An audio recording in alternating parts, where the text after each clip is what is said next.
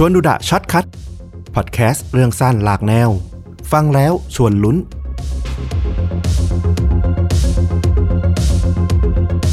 วันนี้ก็จะชวนต้อมแล้วก็คุณผู้ฟังนะครับมาคุยกันเรื่องของหนังประเภทหนึ่งซึ่งเป็นหนังที่ส่วนตัวเราเนี่ยค่อนข้างชอบนะมันเป็นหนังที่อยู่ในซับชองของพวกหนังแอคชั่นนะแต่จะเป็นหนังแอคชั่นที่จะเกี่ยวกับมาร์เชียลอาร์ตก็หรือคือศิลปะการต่อสู้เนาะส่วนใหญ่ก็จะมือเปล่าบ้างหรือจะมีอาวุธเป็นพวกมีดดาบอะไรพวกนี้ก็จะเป็นมาร์เชียลอาร์ตแต่มันก็จะมีหนังอีกประเภทหนึ่งที่มักจะมีเรื่องราวที่มันเกี่ยวข้องกับวงการการต่อสู้มาร์เชียลอาร์ตแบบที่เป็นการประลองแบบทัวร์นาเมนต์น่ะนึกออกไหมถ้าเป็นยุคสมัยเราวัยรุ่นเด็กๆก็Mortal Kombat สร้างจากเกมเงี้ยได้ไหมได้ใช่เลยถ้าเรานึกเรื่องแรกๆเราก็จะนึกถึง Mortal Kombat เหมือนกันตัวหนังเวอร์ชันแรกนะไม่ใช่เวอร์ชันที่รีบูทมาทำใหม่แล้วก็อีกเรื่องหนึ่งที่นึกออกก็คือองค์บากก็จะมีพาร์ทส่วนที่เป็นประลองแบบเป็นทัวร์นาเมนต์อยู่เหมือนกันเป็นแบบการต่อสู้ใต้ดินน่ะถ้านึกออกแล้วถ้าเป็นแบบว่าหนังดังๆเรื่องต่อสู้ใต้ดินที่สุดเรื่องนึงเราว่าก็น่าจะแบบFight Clubก็ถือว่านับได้นะว่าเป็นแนวต่อสู้แบบทัวร์นาเมนต์ได้เหมือนกันอาจจะไม่ใช่แนวแอคชั่นแต่ว่าก็เป็นแนวแบบต่อสู้ใต้ดินทัวร์นาเมนต์ใช่เนี่ยเป็นหนังที่เรานึกออกในช่วงยุคปีแบบ 2000 ใช่ไหมแต่ถ้าย้อนไปถึงปี 1990 มันจะมีหนังเรื่องหนึ่งซึ่งต้องบอกว่าอาจจะเป็นเรื่องแรกๆเลยก็ได้ที่ทำให้หนังแนวเนี้ยมันแบบบูมเป็นที่รู้จักขึ้นมาเกิดความน่าสนใจขึ้นมาหนังเรื่องเนี้ยมันมีชื่อเรื่องว่าBloodsport กีฬาเลือดหนังเข้าฉายปี 1988 ต้องบอกขยายความว่ามันคือหนังที่แจ้งเกิดให้กับดาราตำนานนักบู๊คนหนึ่งได้เป็นที่รู้จักบนแผ่นดินอเมริการวมถึงทั่วโลกด้วยซ้ำนั่นคือชองคอร์ตแวนแดมเขาดังมาจากเรื่องนี้เลย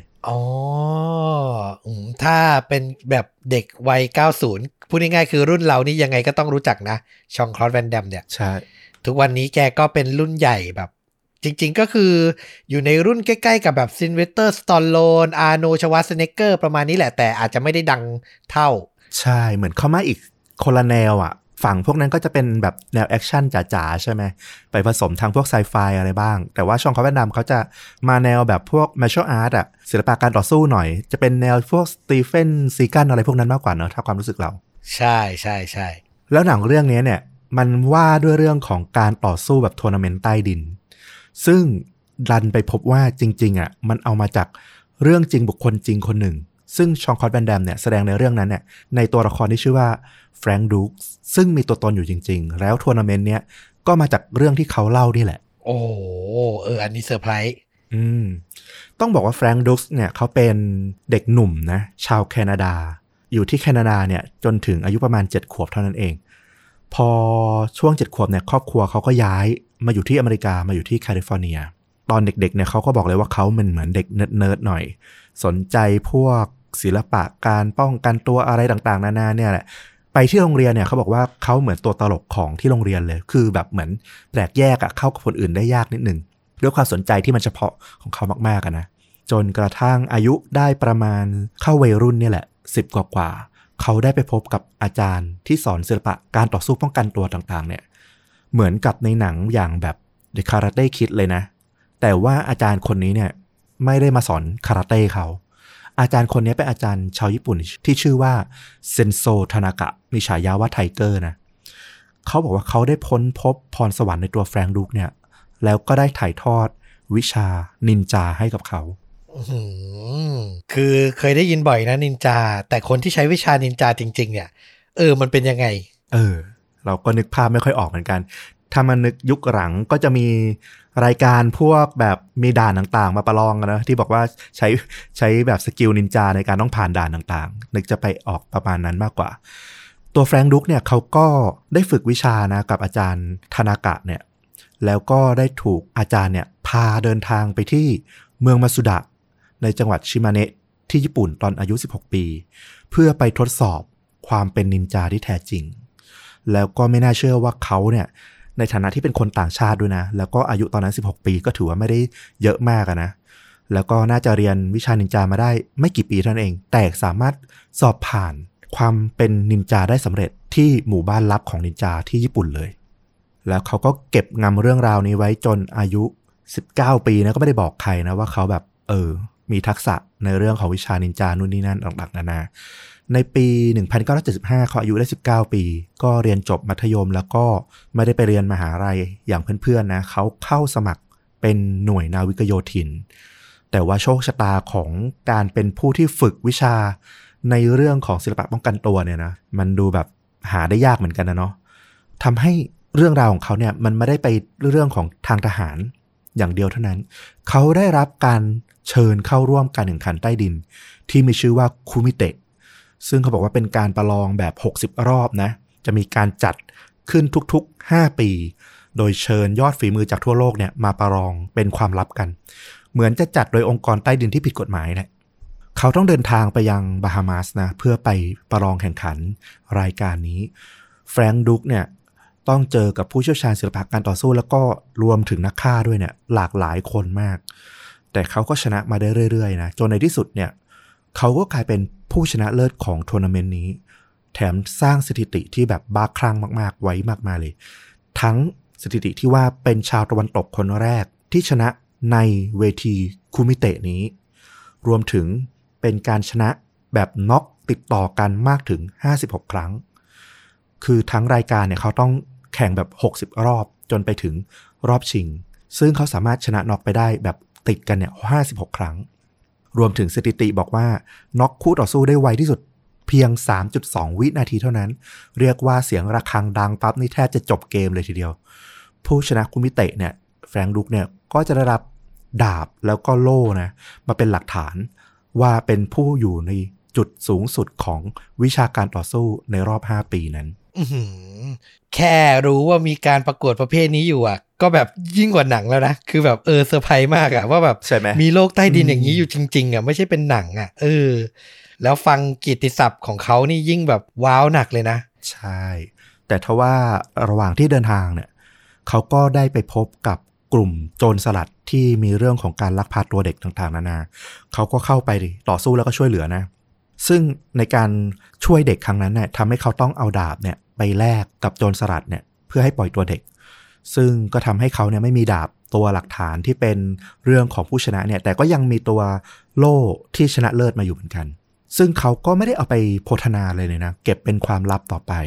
หลังจากที่กลับมาแล้วเนี่ยจากงานประลองเขาก็มารับราชการทหารจนถึงปี1981รวมถึงได้ผ่านภารกิจลับในแถบเอเชียตะวันออกเฉียงใต้แถวบ้านเรานี่เองจนกลับไปแล้วก็ได้เหรียญกล้าหาญนอกจากนี้เนี่ยหลังจากที่จบชีวิตทางทหารแล้วเนี่ยเขายังได้รับการทาบทามแบบเป็นความลับจากวิลเลียม เจ เคซี่เป็นผู้อำนวยการของ CIA ในขณะนั้นนะมาดักเจอเขาที่ห้องน้ำในกองทัพแล้วก็ทาบทามดึงตัวเข้าไปทำภารกิจลับซึ่งเขาก็บอกว่ามีทั้งภารกิจทำลายคลังน้ำมันในประเทศนิการากัวนะแล้วก็ทำลายโรงงานอาวุธเคมีในอิรักด้วยดูแบบโอ้โหชีวิตเขาน่าจะผาดโผนมากนะทั้งเรื่องของการต่อสู้ทั้งชีวิตทหารรวมถึงการเป็นสายลับหน่วยจู่โจมของ CIA ด้วยอย่างไรก็ตามหลังจากที่ทั้งหมดเนี้ยมันได้จบลงเนี่ยเขาก็ได้หันมาเปิดสำนักศิลปะป้องกันตัวนะแล้วก็ค่อยๆสร้างชื่อเสียงขึ้นมาจากจุดนั้นจนเป็นสายวิชาที่เรียกว่าดุกริวนินจัตสึก็คือตัวดุกก็คือชื่อเขาเนาะแล้วก็ริวนินจัตสึเนี่ยก็มาจากสาขาวิชานินจาที่เขาเรียนมานั่นแหละซึ่งเขาบอกว่าเป็นฐานวิชาจากนินจาของสายโคงะนะถ้าใครดูพวกหนังญี่ปุ่นหรือว่าการ์ตูนญี่ปุ่นน่าจะคุ้นๆชื่อกันอยู่ซึ่งหลังจากทิ้งเวลาไปหลายปีจนข้อมูลมันเริ่มหลุดออกมานะเขาก็เลยได้ให้ข้อมูลแล้วก็เข้าหูของผู้สร้างหนังขึ้นมาเกิดเป็นไอเดียแล้วก็ทำหนังร่วมกันเป็นชื่อเรื่อง Blood Sport ที่เราพูดถึงไปตอนแรกนี่แหละแล้วหลังจากนั้นพอหนังมันเริ่มดังเขาก็มีการออกหนังสืออะไรเงี้ยเปิดเผยเรื่องชีวิตส่วนตัวของเขามากขึ้นจากที่ปกปิดมานานหลายปีเลยรวมถึงความสัมพันธ์กับจองคอร์ดแวนแดมก็ถือว่าดีมากๆนะเพราะว่าเขาก็เป็นที่ปรึกษาหนังต่อสู้ให้กับชองคอร์ดแวนแดมรวมถึงผู้สร้างหนังBlood Sportเนี่ยหลังจากนั้นมาอีกประมาณ 3-4 เรื่องเลยทว่าไปถึงปี1996เนี่ยชองคอร์ดแวนแดมที่ได้กำกับแล้วก็แสดงหนังเรื่องแรกของเขาเนี่ยชื่อเรื่องว่า The Quest เรื่องนี้มาถ่ายทำที่ไทยด้วยน่าจะคุ้นๆหน้าปกกันมากกว่าเรื่องBlood Sport แฟรงค์ดุ๊กเนี่ยก็ มีเรื่องขึ้นโรงขึ้นศาลฟ้องชองคอตแวนดัมนะว่าขโมยไอเดียจากบทหนังของเขาชื่อเรื่องว่า Enter the New Dragon เนี่ยเอาไปทำเรื่อง The Quest ก็ทำให้ความสัมพันธ์แบบเหมือนแตกหักกันไปแหละผลการขึ้นศาลก็คือสุดท้ายแฟรงค์ดูโก้แพ้คดีไปนะเพราะว่าไม่สามารถหาหลักฐานมาพิสูจน์ได้ว่าหนังเรื่อง The Quest เนี่ยมันลอกออกมาจากบทหนังที่เขาอ้างจริงหรือเปล่าเพราะว่าตัวบทหนังของเขาเนี่ยมันดันสูญหายไปตอนช่วงแผ่นดินไหวในช่วงปี 1994 ไปเสียก่อนเรื่องราวชีวิตเขานี่มันดูแบบโอ้โหน่าเหลือเชื่อสุดๆเลยใช่ไหมใช่มันดูแบบครบรสดูเป็นชีวิตตัวละครอ่ะไม่ได้เป็นชีวิตคนธรรมดาซึ่งหลังจากนั้นอ่ะไม่นานนะก็มีบันทึกทางการทหารมายืนยันระบุว่าเขาไม่เคยได้รับเหรียญกิตยศใดๆเลยแล้วก็ไม่มีบันทึกว่าออกนอกประเทศเลยสักครั้งหนึ่งที่บอกว่าไปภารกิจที่เอเชียตะวันออกเฉียงใต้ไม่เคยมีนั่นหมายความว่าภารกิจลับต่างๆที่เราเล่ามาเนี่ยมันไม่มีแต่บันไปเจอบันทึกผลการตรวจทางจิตเวชระหว่างปฏิบัติหน้าที่ว่าเขาเนี่ยเป็นคนที่เหม่อลอยแล้วก็ไม่อยู่กับร่องกับรอยไม่อยู่กับความเป็นจริงอ่ะซึ่งแฟรงค์เขาก็มาออกมาเถียงนะมาต่อสู้กับข้อมูลนี้บอกว่าเนี่ยกองทัพจงใจทำลายชื่อเสียงของเขาเหมือนประมาณว่าเขามาเอาความลับของทางทหารของทางรัฐบาลมาเปิดเผยทำให้รัฐบาลเนี่ยพยายามจับบิดเบือนชื่อเสียงของเขาเรื่องจริงเนี่ยบิดเบือนเรื่องจริงต่างๆเกี่ยวกับเขาคราวนี้มันก็มีคนไปขุดอีกไอ้รูปถ่ายชุดทหารที่เขาติดเหรียญต่างๆเนี่ยก็เอามาดูแล้วก็มาพิสูจน์บอกว่าไอ้เหรียญกับพวกสายเครื่องประดับต่างๆบนชุดเนี่ยมันเป็นของทหารบกนะไม่ใช่ของนาวิกโยธินอย่างที่เขาอ้างแฟรงค์ดุ๊กก็บอกว่าเขาก็ไม่รู้เหมือนกันว่าทำไมทางกองทัพถึงส่งเหรียญมาให้เขาผิดอ้าว พอโดนหนักๆเข้าถามหนักๆเข้ารอบหลังๆก็เริ่มบอกว่าจริงๆไอ้รูปเนี้ยมันเป็นรูปที่เขาถ่ายเป็นคอสตูมวันฮาโลวีนต่างหากไม่ใช่ชุดจริงๆยังไงเนี่ยคุณแฟรงค์คราวเนี้ยมันก็เริ่มแบบเอ๊ะยังไงกันหมดแล้วใช่ไหมเรื่องของปูมทหารที่มันมีหลักฐานทางบันทึกทางการแน่ๆเนี่ยมันออกมาแบบคนละด้านกับที่เขาพูดเลยแล้วไอ้เรื่องของการต่อสู้โลกใต้ดินอย่างคูมิเตะล่ะพอมันเรื่องนี้มันดังมากขึ้นเรื่อยๆนะมีคนเอาไปทำหนังอย่างที่บอกคนในวงการมาสัมภาษณ์ลงนิตยสารเกี่ยวกับเรื่องมาร์เชียลอาร์ตต่างๆก็เริ่มมีคนไปสอบถามกันมากขึ้นว่าไอ้การแข่งขันประลองแบบคุมิเตะเนี่ยมันมีอยู่จริงหรือเปล่าก็ปรากฏว่าผู้หลักผู้ใหญ่ในวงการที่เขาอยู่ในวงการนี้มานานนะเขาก็บอกว่าก็ไม่เคยได้ยินนะไม่เคยรู้จักหนักข้อถึงรัฐมนตรีของบาฮามาสที่ถูกอ้างว่าเป็นสถานที่จัดงานก็ออกมาปฏิเสธนะบอกว่าไม่มีนะไม่เคยมีการจัดงานประเภทนี้ขึ้นในบาฮามาสแฟรงค์ดุ๊กก็ต้องพยายามไปหาพยานมายืนยันนะเพราะเขาอะบอกว่าเขาได้เจอนักสู้คนหนึ่งชื่อว่าริชาร์ดโรบินสันซึ่งยังติดต่อมาถึงวัดทุกวันนี้หลังจากที่ไปพบกันที่คุมิเตะสามารถไปถามตัวคุณริชาร์ดโรบินสันได้ว่ามันมีการแข่งขันนี้อยู่จริงๆซึ่งก็มีคนตามไปหาจนเจอนะว่าริชาร์ดโรบินสันเนี้ยมีตัวตนอยู่จริงๆแต่พอไปคาดคั้นเข้าโรบินสันไปบอกว่าเขาก็ไม่ค่อยรู้เรื่องนะเพราะว่าเขาอ่ะก็เป็นเพื่อนของแฟรงค์ที่พบกันที่ LA เท่านั้นเองใช่อย่างนั้นน่ะอาการก็เริ่มหนักขึ้นเรื่อยๆแล้วนักข่าวก็เลยแบบโอ้ยิ่งมันเลยยิ่งขุดยิ่งเจอก็ไปขุดจนไปเจอว่าไอ้ถ้วยรางวัลคุมิเตะที่แฟรงค์ดุ๊กเขาบอกว่าเขาได้รับมากับตัวดาบแต่ดาบหายไปจากการที่ไปแลกกับตัวเด็กกับโจรสลัดแล้วใช่ไหมแต่เหลือถ้วยรางวัลอยู่ไอ้ถ้วยเนี้ยเขาเอาไปโชว์อยู่มีรูปถ่ายมาให้เห็นนักข่าวก็ไปขุดก็ไปพบว่าไอ้ถ้วยแบบเนี้ยมันสามารถสั่งทำได้ที่ร้านค้าในท้องถิ่นมันสามารถสั่งผลิตได้ง่ายๆเลยและที่แบบมันที่สุดนะคืออาจารย์เซนโซทานากะอาจารย์ผู้สอนวิชานินจาให้กับแฟรงค์ดุ๊กเนี่ยถามว่ามีตัวตนอยู่จริงไหมก็มีคนไปสอบถามผู้เชี่ยวชาญเกี่ยวกับวงการนินจานะเป็นปรมาจารย์นินจาที่ญี่ปุ่นเขามีตัวตนจริงได้รับการยอมรับจริงๆเนี่ยชื่อว่าโชตะทาเนมูระว่ามีคนชื่อเซนโซทานากะอยู่ในวงการนินจาญี่ปุ่นจริงๆไหมก็ปรากฏว่าคุณทาเนมูระก็บอกว่าไม่มีนะไม่เคยมีชื่อนี้มาก่อนก็สงสัยแล้วว่าอ้าวแล้วเซนโซทานากะเนี่ยมันจะแบบเป็นชื่อสมอ้างที่แบบลอยขึ้นมาในหัวของแฟรงค์ดุ๊กเองเลยเหรอปรากฏว่ามีคนไปขุดเจอชื่อเซนโซทานากะเนี่ยมันคือหัวหน้านินจาในนิยายเจมส์บอนด์ตอน You Only Live Twice เอามาจากหนังเลย ใช่แถมพอมีคนเอาไปถามคุณแฟรงค์ดูกว่าเนี่ยชื่ออาจารย์ของคุณอ่ะมันคือชื่อตัวละครในนิยายเจมส์บอนด์ไม่ใช่เหรอคุณแฟรงค์ดูกก็บอกว่าผมว่าคุณเอียนเฟรมิงเนี่ยคนเขียนเจมส์บอนด์เนี่ยเขาคงเอาตัวละครของเขาเนี่ยมาจากบุคคลตัวจริงนี่แหละเอามาเขียนนิยายแถไปหน้าด้านๆอย่างนั้นเลยทีเดียวโอ้โหคือแกแบบไปเรื่อยจริงๆอ่ะถูกต้องนี่ยังต้องบอกว่าหนังสือชีวประวัติที่แกเขียนออกมาประมาณ1เล่มถึง2เล่มเนี่ยนะต้องบอกว่ามีคนพยายามไปขุดหานะก็บอกว่าโอ้โหมีจุดผิดเพี้ยนเยอะแยะมากมายทั้งในแง่ของเวลาทางประวัติศาสตร์ซึ่งไม่สอดคล้องกันนะครับสิ่งที่แกอ้างรวมถึงข้ออ้างที่แกว่าแกเคยหยุดแผนรอบสังหารสตีเวนซีเกิลด้วยโอ้โหหนักข้อมาก ไปกันใหญ่แล้วพี่แฟรงค์ดุ๊กซึ่งก็กลายเป็นเรื่องตลกขำขันไปนะหลังจากที่แบบทุกอย่างมันเผยออกมาหมดแล้วแบบโอ้โหหนังบลัดสปอร์ตซึ่งเป็นหนังที่แบบจริงๆมันก็มีคุณค่าในการที่มันสร้างความเป็นโรแมนไทซ์หนังแนวนี้ขึ้นมานะให้คนทั่วโลกรู้จักอะแนวโทร์นาเมนต์แนวการต่อสู้แนวมาร์เชียลอาร์ตอันเนี้ยกลับกลายเป็นว่า